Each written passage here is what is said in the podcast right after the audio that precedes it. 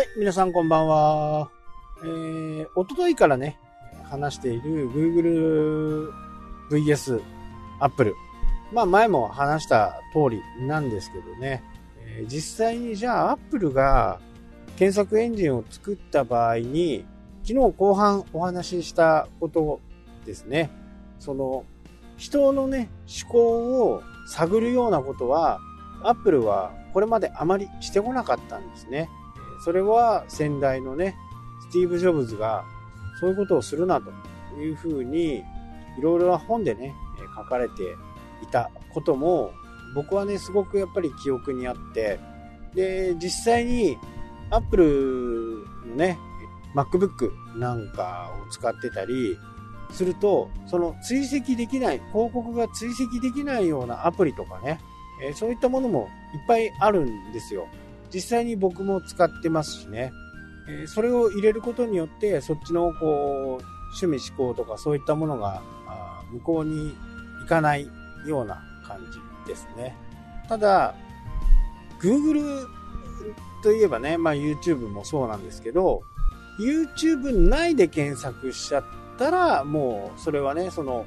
Apple のこのブロッカーとはちょっと別なんで、それはもう聞かないんですけど、なので YouTube をね、何かで検索した場合に同じような動画がいっぱい出てくるっていう、同じジャンルのもの、釣りだったら釣りとかね、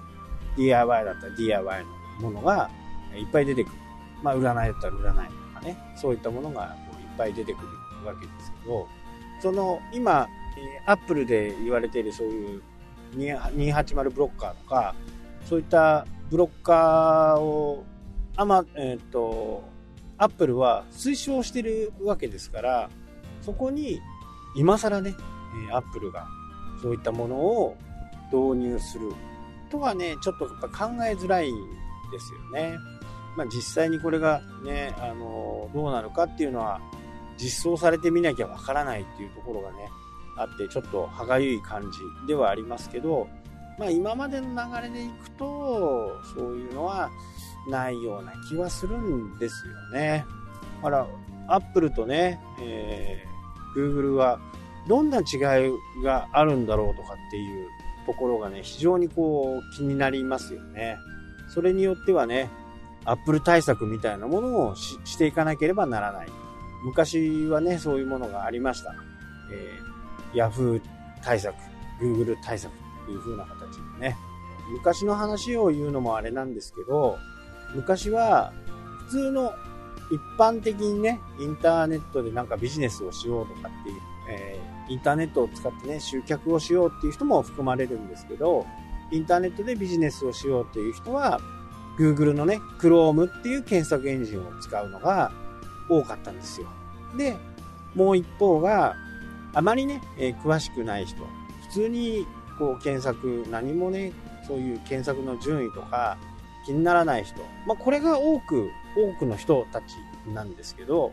その多くの人たちは Yahoo を使ってたわけですね。だからリテ、リテラシーが高いから Google とかね、そういうくくりじゃなくて、普通に生活している人、インターネットをね、えー、便利な道具として、えー、使っている人から、使っている人っていうのは、ほぼ Yahoo だった。えー、それが、まあもう、検索エンジンをね、そうやって運営していく面白みがなくなったっていうのかな？が Yahoo で、だったら Google の検索エンジンを使わせてもらおう。なので、ヤフーだって未だにね、普通にこう検索する人はいっぱいいると思うんですけど、そのヤフーから Google にもね、その検索エンジンの費用っていうのがね、多分払われてるはずなんですよ。これ調べてもないんで、ちょっとわかんないですけど、昔はお金を払っていましたね。だから、SEO、ビジネスでインターネットを活用しようとする人たちっていうのは、Yahoo の対策と Google の対策。一般的には Yahoo を対策する方が確率的にはね、大きかったわけですよ。男女比って言っても、女性は Yahoo が多かった。昔はね。だから、Yahoo を順位を上げることが結果、ビジネスにもね、直結する結果になってたという形なんですよね。これで、アップルが出てきてどうなるかっていうところがね、やっぱりこう、すごく気になりますよね。ただ、基本的にはね、あの、